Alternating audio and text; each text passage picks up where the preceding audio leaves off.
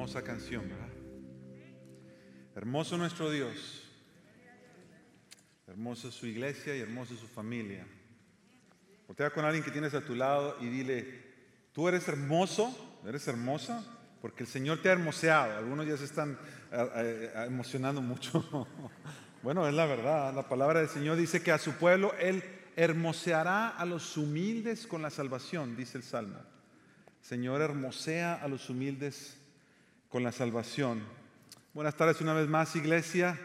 Bienvenidos. Si esta es la primera vez que tú estás aquí en Iglesia del Pueblo, queremos que te sientas en casa, queremos que nos dejes saber si hay algo que podemos hacer para servirte. Bienvenidos a todos los que se conectan en algún lugar de, eh, ya sea el área metropolitana de Chicago o en alguna otra ciudad de los Estados Unidos o en el resto de Latinoamérica. Es para nosotros una bendición estar aquí. Mi nombre es Sergio Villanueva, sirvo como uno de los pastores aquí en la iglesia. Y hoy, ah, como te pudiste dar cuenta, quisimos tener un tiempo de alabanza y adoración sencillo, ah, porque queremos tomar los próximos domingos para descansar, para que nuestra alma repose en Dios en medio de este año tan, tan, tan difícil que nos ha tocado vivir. Dos años ya van que nos han tocado vivir. Eh, queremos hacer una pausa y pedirle al Señor que nos que nos permita descansar en Él. Entonces, por los próximos domingos vamos a estar haciendo una serie muy corta que le hemos llamado Unplugged, así en inglés, Unplugged. Y, y Unplugged es, es, una palabra que ah, seguramente algunos hemos conocido, significa desconectarse, desconectados. Así que nosotros entendemos que queremos aprender a desconectarnos de las cosas del mundo y poder tomar un tiempo para conectarnos con el Señor. Necesitamos aprender a desconectarnos de aquellas cosas que nos tenemos que desconectar y conectarnos con aquel que nos tenemos que conectar.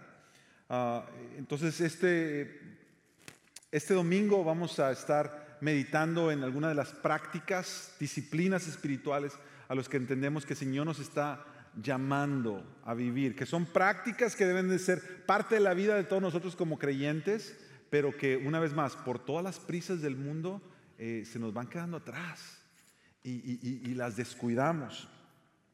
Entonces los próximos domingos vamos a estar recordando los ritmos o las prácticas, las disciplinas espirituales que Dios ha ordenado para nosotros, para poder así ser renovados por su Espíritu Santo. Él ya nos ha provisto de estas disciplinas para nuestra alma, nosotros somos los que necesitamos abrazarlas, abrazarlas y y practicarlas. Entonces, esta serie de Unplugged, desconectados, ah, hoy vamos a estar hablando del reposo.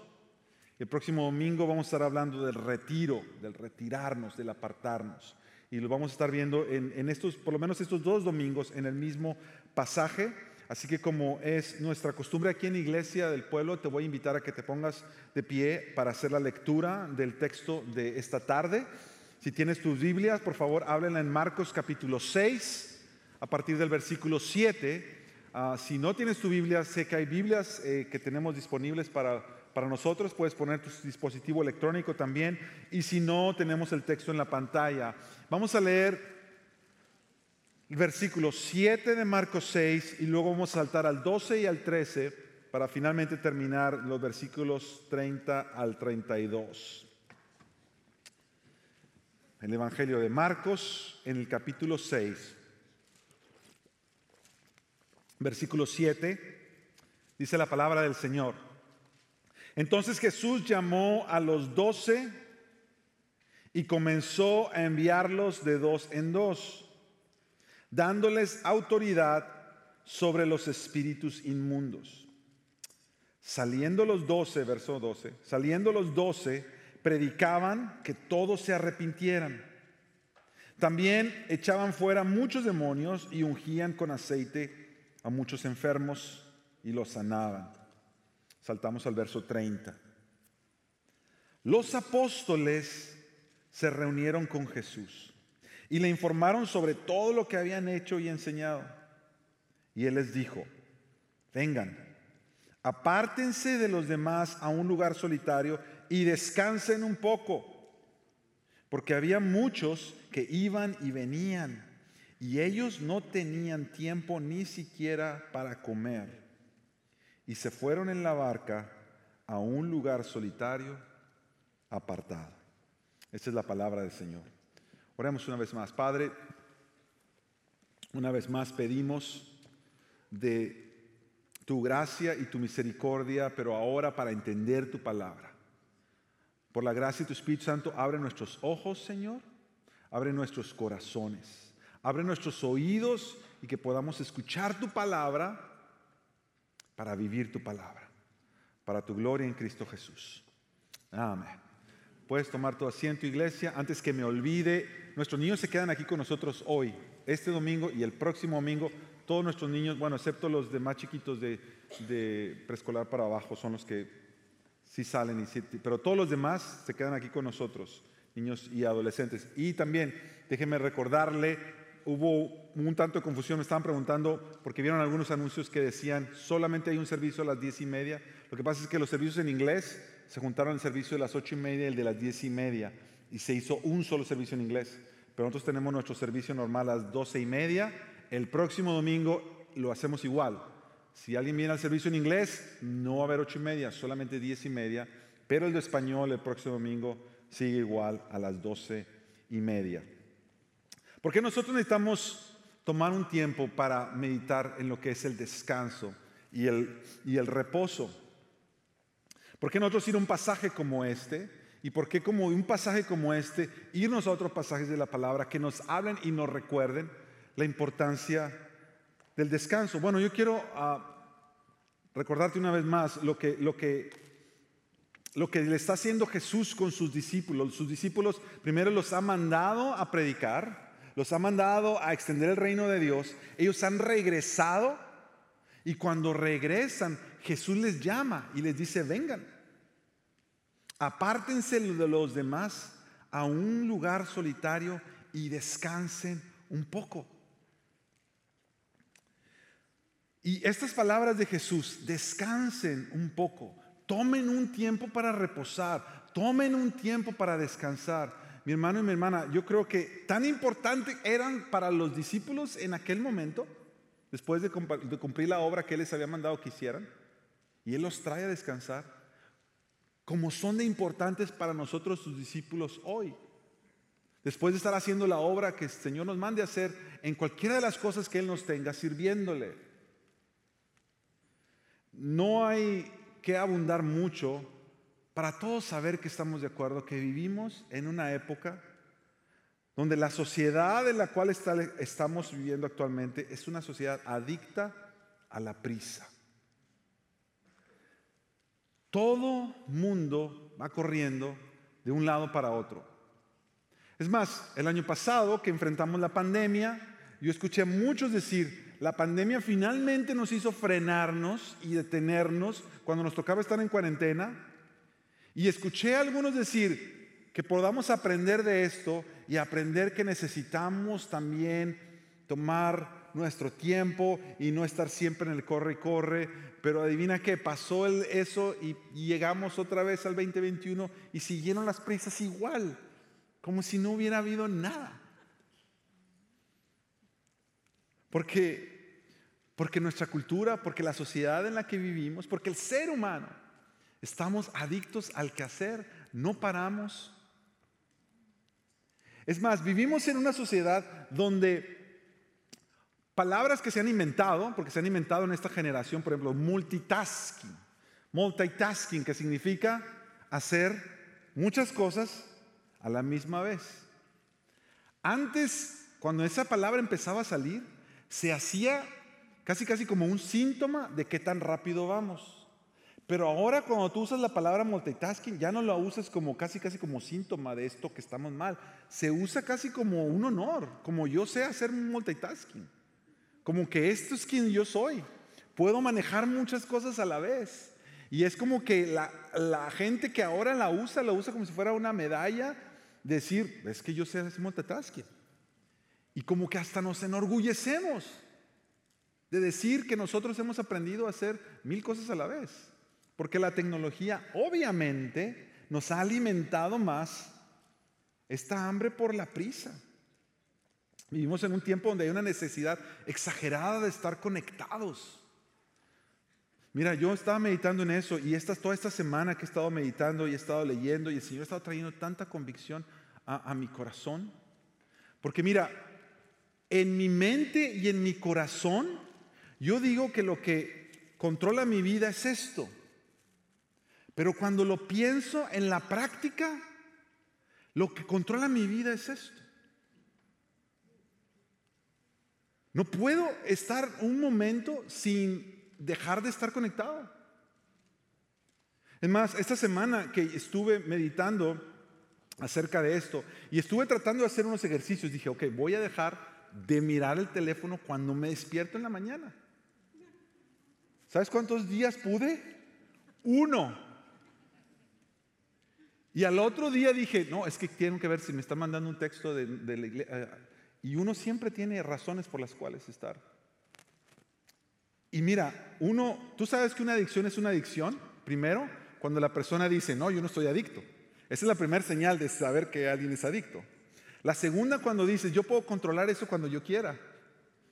Pero cuando alguien te dice que se lo muestres, ¿qué te dicen? No, yo no tengo que probárselo a nadie. Si tú juntas esas tres características, déjame decirte que es un adicto. Somos adictos. Mira, en esta semana eh, este, estuve, empecé a leer un libro y ahorita voy a mencionar algunas cosas que, leí. y este es un, ah, es un empresario creyente que trabaja en todas estas cosas de la tecnología, un hombre que es presidente de una compañía grandísima y que él se puso a escribir sobre cómo nosotros redimimos nuestro tiempo y cómo nosotros administramos nuestro tiempo de una manera que honre al Señor. Y una de las cosas que más duro me llegó cuando estaba leyendo lo que él estaba diciendo es que él, por ha dejado de escuchar noticias, porque él dice que las noticias te levantan la ansiedad a mil por hora. Y yo también traté. Dije, voy a tratar de dejar de noticias, porque mira, mira, yo creo que yo esto lo he dicho antes. Yo creo que yo tengo un problema con el silencio. No me gusta estar en silencio. O siempre estoy oyendo música o siempre quiero estar escuchando a alguien. Pero ¿sabes qué me he dado cuenta? De los que no nos gusta estar en silencio, no sé si te pasa a ti, no les gusta uno estar en silencio porque uno empieza a escuchar sus propios pensamientos y te empiezas a dar cuenta de todas las cosas que no has hecho que deberías de hacer. Y entonces prefiero estar oyendo más a alguien que a mí mismo. Y ese es un problema. Bueno, no te quiero hacer el cuento largo.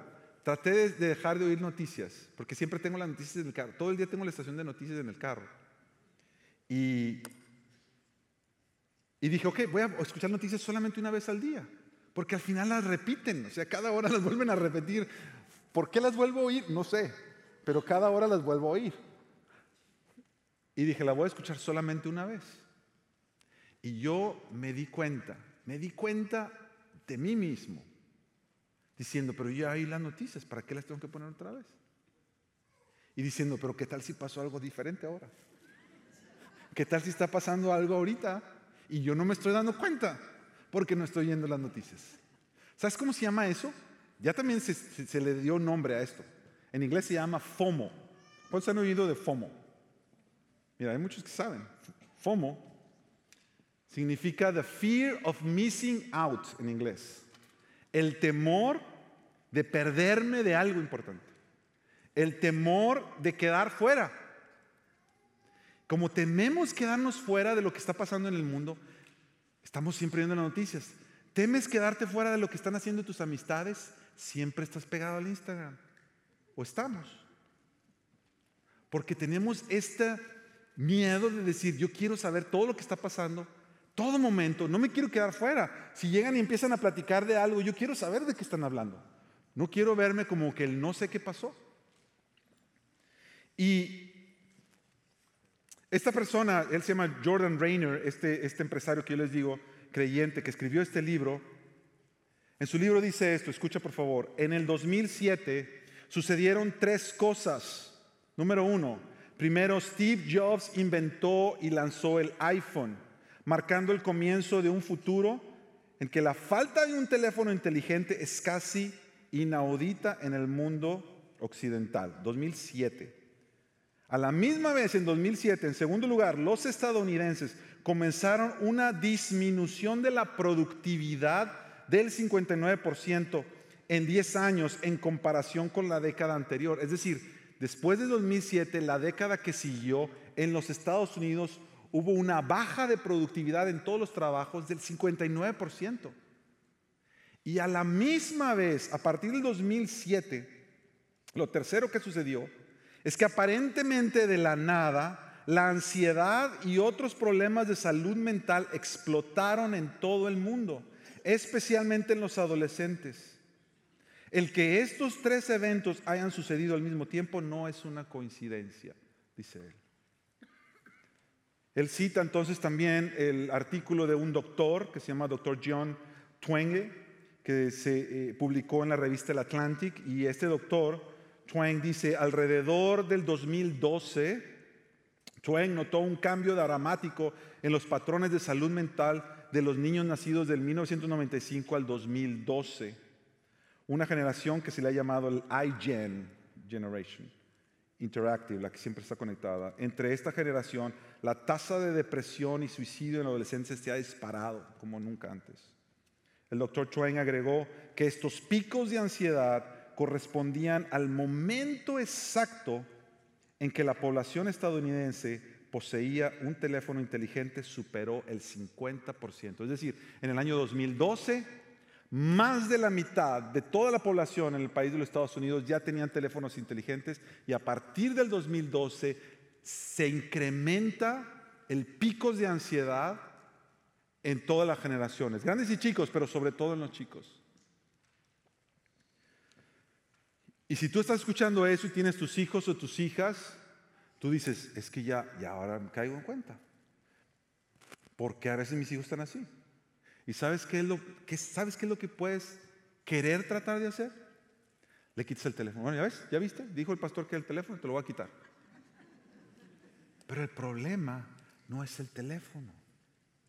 La tecnología siempre ha sido neutral. El problema no es el teléfono. El problema es que yo no sé relacionarme con la tecnología y con las y con los medios de gracia que Dios me ha dado. Con cosas que Dios nos ha dado a los seres humanos. Yo no sé relacionarme bien porque no sé descansar, no sé cuándo parar, no sé cuándo frenar. Y ahí estamos todos. Ese es el problema. Así que yo quisiera que viéramos tres razones que sacamos no solamente del texto, pero de toda la palabra de los cuales por qué Dios nos llama a parar y a descansar. Número uno, nosotros reposamos, nosotros descansamos como respuesta a su llamado. Como respuesta a su llamado. Mira lo que dice el versículo 31 una vez más. Y Él les dijo, este es Jesús, vengan. Fíjate que no dijo vayan. Jesús no les dijo vayan y descansen un rato ustedes muchachos porque les hace falta. Si Él dice vengan, ¿qué está implicando? Que Jesús a dónde va? A descansar también. Cuando Jesús le está diciendo, Jesús, el Hijo de Dios, 100% Dios, 100% hombre, ve a sus discípulos que regresan de esta tarea que había, Él les había encomendado hacer. Él les dice, vengan, apártense de los demás, a un lugar a descansar. Fíjate que no dice, bueno, si ustedes quisieran ir, la manera en que está escrito es un imperativo. Es vengan muchachos. Vengan. Y la invitación de Jesús, el llamado de Jesús es a descansar. No es simplemente, mira, la invitación de Jesús, el llamado de Jesús no es simplemente de hacer algo para Él.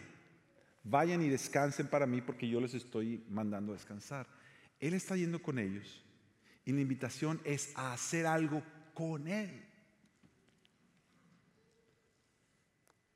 Nosotros descansamos, no porque nuestro cansancio no los pida, aparte, pero más importante, descansamos porque Dios nos llama a descansar. Mira lo que dice la palabra en Génesis 2, capítulo 2, de aquí es donde sale el principio del descanso y del reposo de Dios mismo. En el séptimo día ya Dios había completado la obra que había estado haciendo y reposó. ¿Quién reposó? Dios, el Todopoderoso, trabajó, había completado la obra que había hecho y reposó en el séptimo día de toda obra que había hecho. La pregunta es, ¿descansó Dios porque estaba cansado? Si Dios es todopoderoso, no se cansa. Pero Él estaba haciendo algo para marcar una verdad para nosotros. Mira el próximo versículo, el verso 3 del mismo capítulo. Dios bendijo el séptimo día y lo santificó porque en él reposó de toda la obra que él había creado y había hecho. Después de que él ha hecho todo lo que ha hecho, después de que él cumple el trabajo que él mismo se había propuesto hacer, él reposa. Así como los discípulos, después de que habían ido a cumplir la obra que Jesús les había mandado, Jesús les dice, vengan, vamos a descansar. Ahora, en este pasaje, en Génesis 2, es cuando Dios instituye el día de reposo.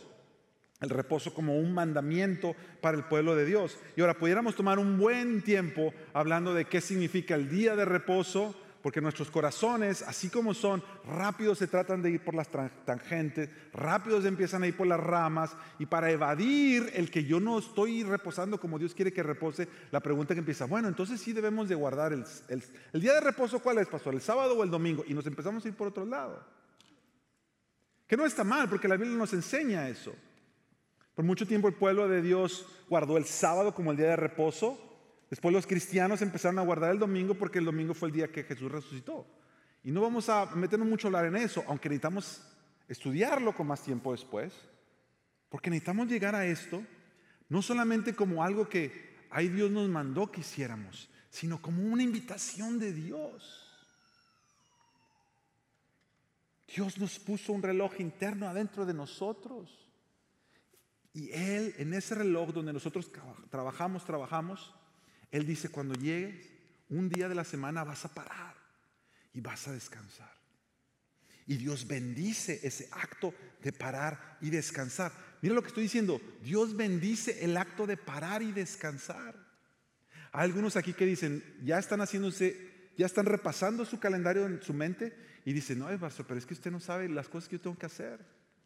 Todos los trabajos que tengo que cumplir. Mi familia que depende de mí. Yo lo sé. Vivimos en una sociedad así. Yo entiendo que las, las labores son muchas. Yo te estoy leyendo lo que dice la Biblia. Dios mismo bendice cuando tú paras y descansas. Y si Dios mismo lo bendice, ¿quiénes somos nosotros para decirle yo no lo necesito?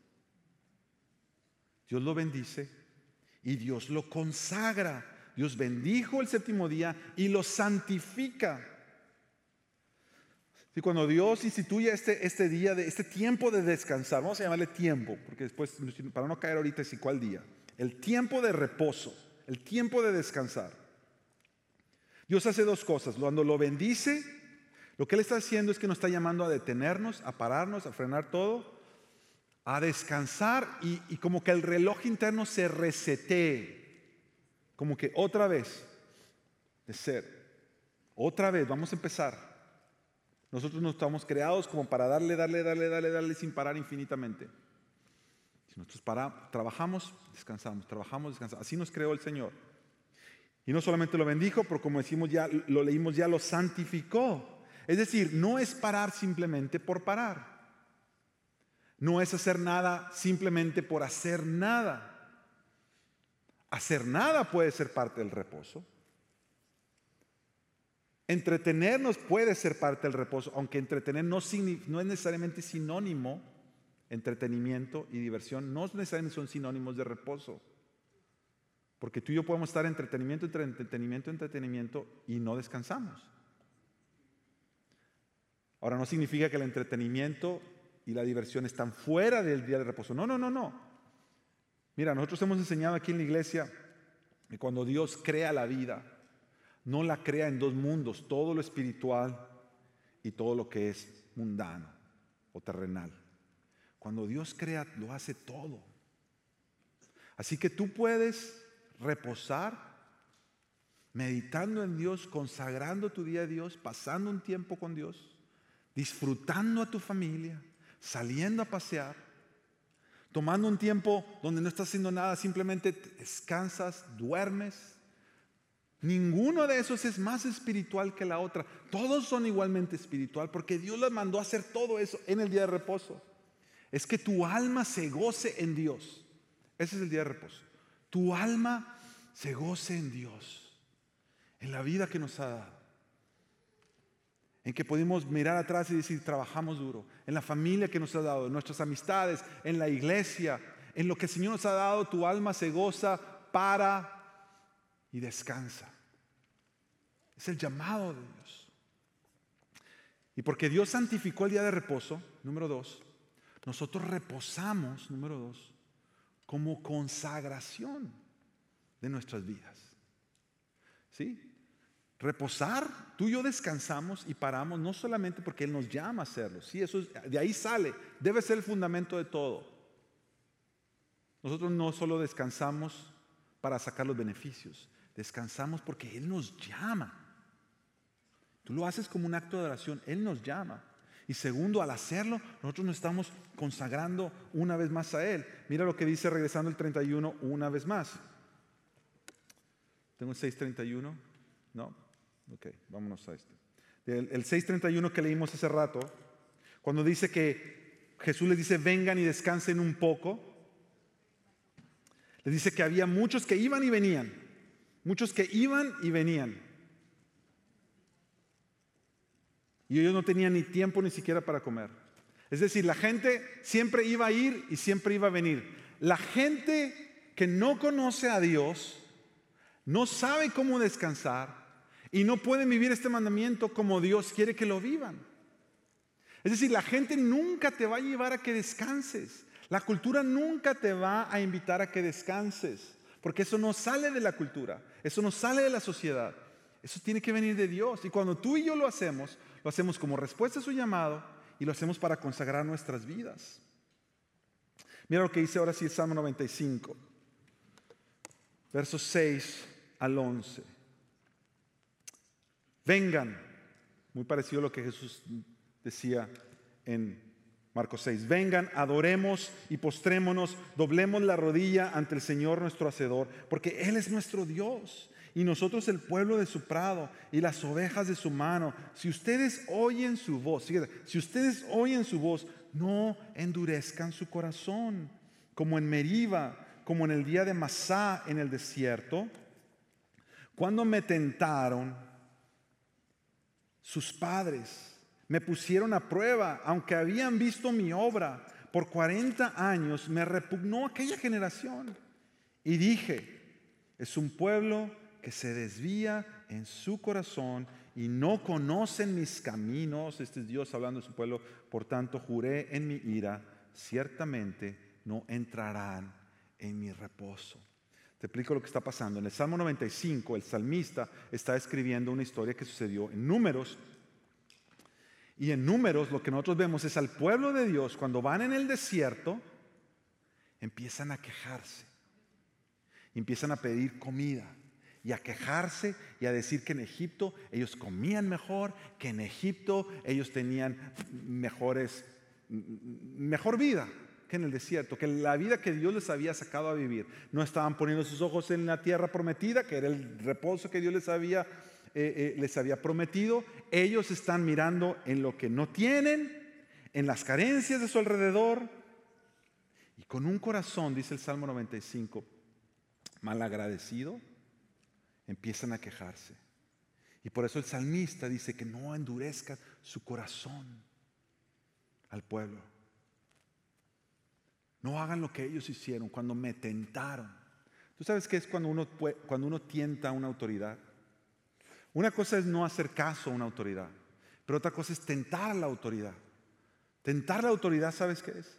Es si, por ejemplo, si la autoridad estuviera allá, donde está el piano, y te está hablando tu autoridad, tu padre, tu madre, Dios, quien sea que es tu autoridad sobre tu vida, como los bebés. Imagínate que hay un bebé y la mamá o el papá le están diciendo, no te acerques a la orilla porque te puedes caer. Una cosa es que el bebé o el niño o la niña ni siquiera haga caso o como que se haga el desentendido y como que ande por aquí, como que, ah", y le están hablando y le están hablando, y le están hablando y se acerca y se acerca y como que no escucha. Eso no es tentar. ¿Sabes qué es tentar?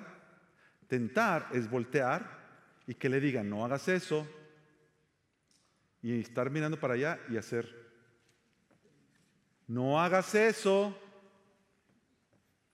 Eso es tentar. Tentar es, yo sé lo que me estás diciendo, pero no lo quiero hacer. En su cara, desafiando. Y el salmista en el Salmo 95 dice que el pecado del pueblo de Dios, el pecado del pueblo de Dios no era el pecado del, del pueblo que se quedó en Egipto. El pecado del pueblo de Dios fue que ellos que escucharon su voz, pero no la quisieron oír y quisieron seguir en sus propios caminos. Y se hicieron sordos, le tentaron a Dios, lo desafiaron en su cara. Y el Señor dice, si ustedes son así, ¿cómo los puedo dejar entrar en mi reposo?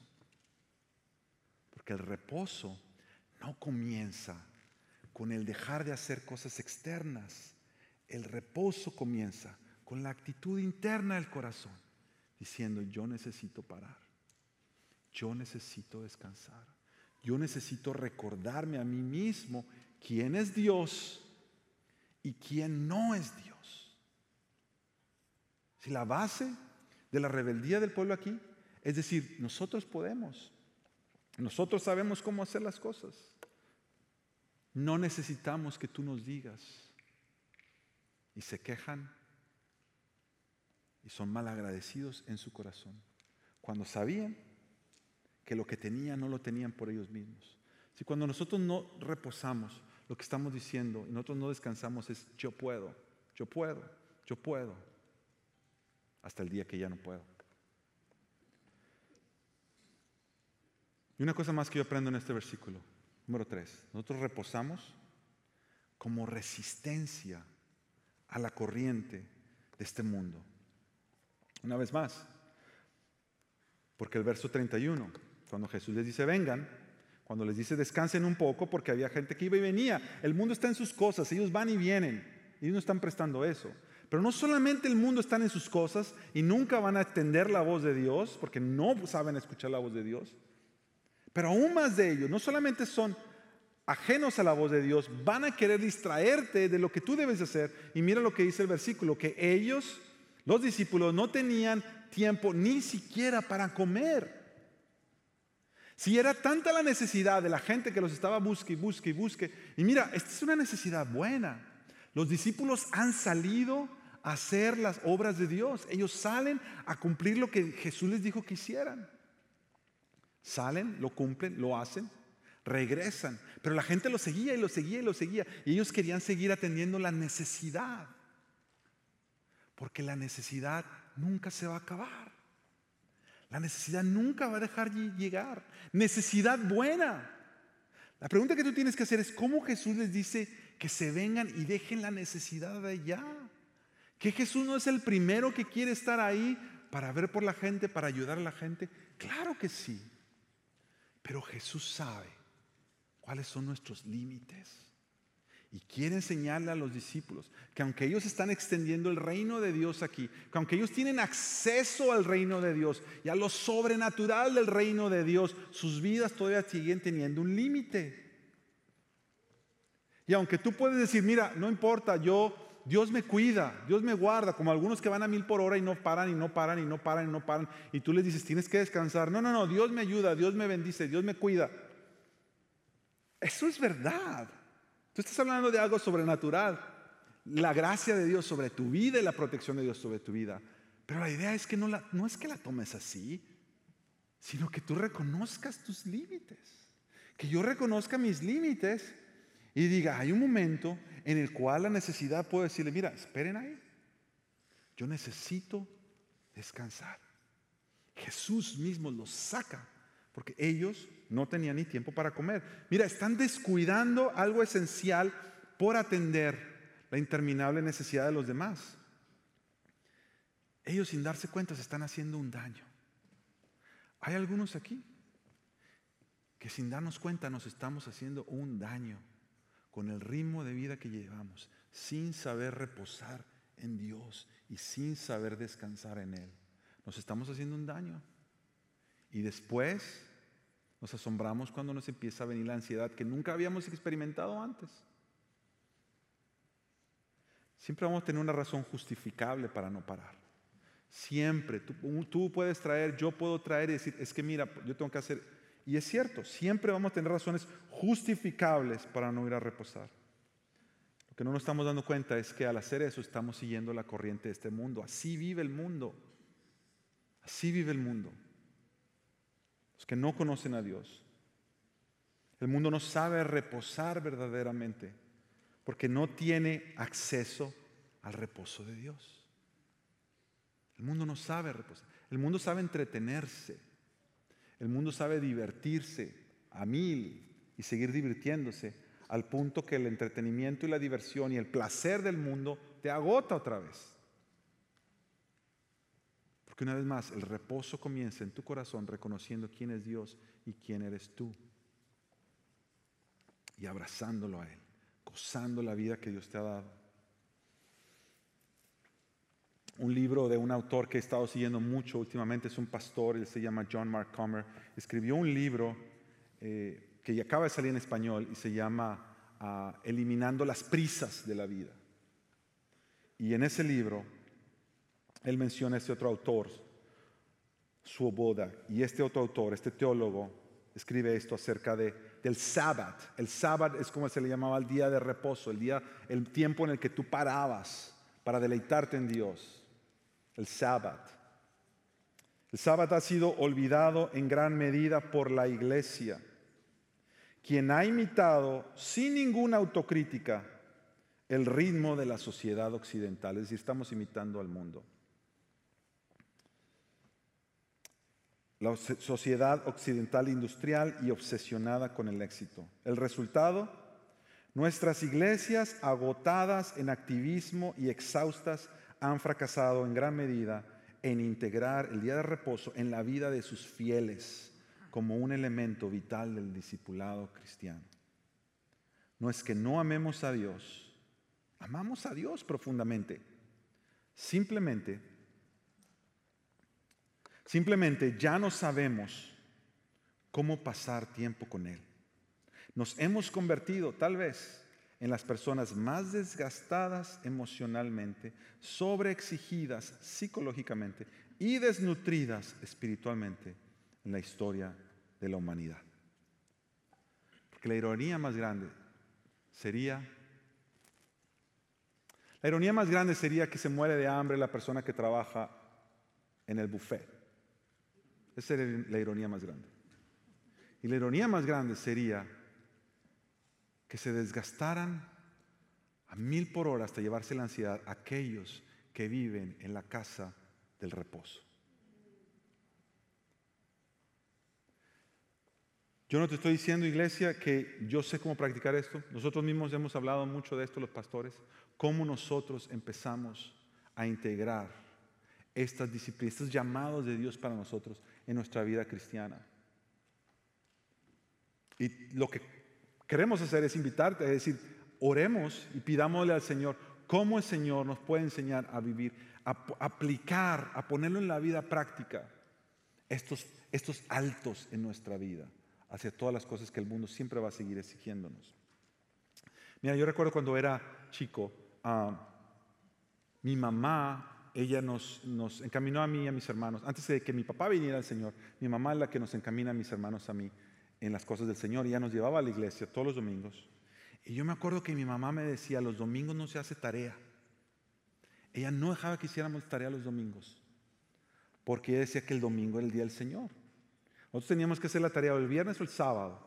Porque el domingo no se debe hacer nada. El domingo era para ir a la iglesia, adorar al Señor y descansar. ¿Sabes qué fue lo que pasó? Con el tiempo yo fui aprendiendo más teología y dándome cuenta que si antes se guardaba el día de reposo y después se guardaba el domingo, los cristianos, y que el día de reposo, más que ser un día a día, porque Pablo menciona en Romanos que se peleaban los cristianos en aquellos tiempos por los días, cuál es el día que se debía de guardar, hoy todavía se siguen peleando por cuál es el día que se debe de guardar, y uno dice, bueno, es que el día de reposo nos apunta a algo mayor, que es Jesús, que es la verdad, pero en medio de eso uno va dejando el principio a un lado y el cómo uno honra a Dios deteniéndonos de nuestras actividades.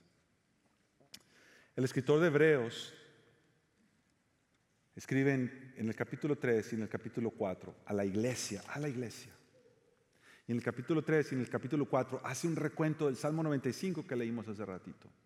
Y él le vuelve a decir a la iglesia, después de Jesús, a la iglesia neotestamentaria, le dice, hermanos, escuchen la voz del Señor. Lo mismo que el Salmo 95. Y hay unos versículos en el verso 8 del capítulo 4 de Hebreos, donde el, el escritor de Hebreos les dice, si Josué le hubiera prometido al pueblo y se les hubiera dado un reposo, y si la tierra prometida física era todo el reposo del cual Dios se refería, Dios no hubiera hablado de que había otro reposo. El escritor entonces les dice, queda por tanto un reposo sagrado para el pueblo de Dios. Queda un reposo. Pues el que ha entrado a ese reposo ha reposado de sus obras, así como Dios reposó de sus obras. Y Él les dice esto a los cristianos, esfuércense por entrar a ese reposo. Mira que parece tan contradictorio. Esfuércense por reposar. Y lo que, lo que el escritor de Hebreo le está diciendo es este. El verdadero reposo no es un día, es una persona. El verdadero reposo de Dios es Jesús. En Jesús no solamente tú recibes reposo, ¿sí? Jesús no solamente, el reposo no es solamente es algo que Jesús te da, el reposo es, quien Jesús es. Tú no puedes experimentar reposo de Dios sin tener a Jesús como el todo de tu vida. Por eso decíamos hace rato que la gente que no conoce a Dios no puede experimentar el reposo de Dios. Jesús es entonces el que vive toda su vida cumpliendo la obra que Dios le mandó que cumpliera. Y en la cruz del Calvario, Él no encuentra reposo. Lo que encuentra es castigo y condenación. Y Él muere en la cruz del Calvario. Pero muere en la cruz del Calvario por todo el pecado del no escuchar la voz de Dios, por todo el pecado de tentar a Dios y decir, aunque Dios me diga que pare, yo no paro, yo le doy a mi vida. Muere por todo el pecado de creer que yo puedo con mi vida. Muere de todo el pecado de decir, a mí Dios no me tiene que decir nada, yo sé cuánto ir y cuándo yo freno. Muere por todas nuestras desobediencias, por todas nuestras rebeldías, Muere por todas nuestras ansiedades, dice la palabra, y por todas nuestras enfermedades. Y cuando resucita, abre este reposo eterno para el pueblo de Dios que se encuentra en Él. Iglesia, nuestro llamado en este 2022 va a ser, estamos por comenzar, Señor, enséñanos a deleitarnos tanto en ti, Jesús, que aprendemos a reposar en ti de tal manera que el ritmo de nuestra vida muestra también como evidencia cómo nuestro corazón ha encontrado su máximo reposo en ti. Esa es nuestra oración. Vamos a orar. Padre Celestial, una vez más oramos en completa dependencia, así como lo hicimos al comienzo del servicio, así como cuando nos arrodillamos hoy delante de ti. Señor, perdónanos porque nosotros, así como decía Isaías que él era un hombre de labios inmundo, viviendo en un pueblo de labios inmundos, nosotros tenemos que reconocer, somos un pueblo adicto a la prisa, viviendo en medio de un pueblo adicto a la prisa. Perdónanos, Señor. Vuélvenos a Jesús y a sus pies para descansar y reposar en Él, tal como María lo hizo. Cuando Marta, su hermana, afanada por todos los quehaceres que tenía que hacer, con todas sus buenas intenciones de servir al Maestro, no se daba cuenta que ese era tiempo de parar y reposar y escuchar. Danos, Padre, por favor, la gracia y la sabiduría, Señor, de ser una iglesia que sabe discernir cuándo parar cuando trabajar con todo. Señor, no queremos pretender que, que lo sabemos hacer bien, necesitamos que tú nos enseñes. Ser una iglesia que trabaja. No queremos ser tampoco una iglesia floja, Señor. No queremos ser personas flojos, que nos falte la diligencia. Queremos trabajar duro y desgastarnos para ti. Pero queremos aprender a descansar cuando tú nos llamas a descansar y reposar cuando tú nos llamas a reposar. Señor, tu promesa de bendición sobre nuestras vidas sea lo que nos llame a ti a descansar en ti. En tu nombre, Señor. Vamos a ponernos de pie y vamos a cantar esta que es la bendición de Dios sobre el pueblo de Dios. La bendición de Dios sobre el pueblo. Esa es la bendición que Dios le dijo a Moisés que le diera al pueblo. Tú y yo la vamos a cantar y la vamos a cantar recordando que Dios nos dice eso a nosotros hoy.